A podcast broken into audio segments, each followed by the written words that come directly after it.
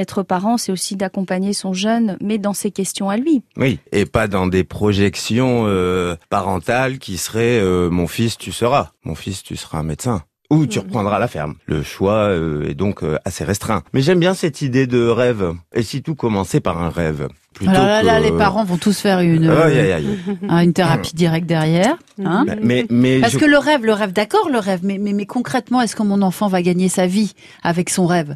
C'est ça la vraie question en fait. C'est entre le rêve et la réalité professionnelle, euh, est-ce qu'il y a vraiment un chemin? Ben c'est ça, eh ben, juste ça la question. Et, les, parents sont dans ces questions-là. La question de OK, tu rêves, tu veux ça, mais on ne, on ne gagne pas sa vie. Donc on résume la question du métier à combien tu vas gagner. À une question alimentaire. Et euh, beaucoup de jeunes, voilà, qu'on ne peut pas écarter, effectivement. oui, mais en même temps, même si euh, les jeunes vont se diriger vers euh, aussi, et ça arrive hein, sur le choix des parents parce que ça les rassure, il n'en demeure pas moins que la question de ce que tu es, qu'est-ce qui te fait lever le matin, qu'est-ce hmm. qui t'alimente aussi toi, elle est tout aussi importante. Et si elle est travaillée en amont, ça permettra peut-être aussi, ce sont quand même de futurs adultes, de faire euh, la question des bilans de compétences, la question des VAE. Et donc de faire leur propre choix. et de faire leur propre choix à un moment. Ça, c'est mm. hyper important.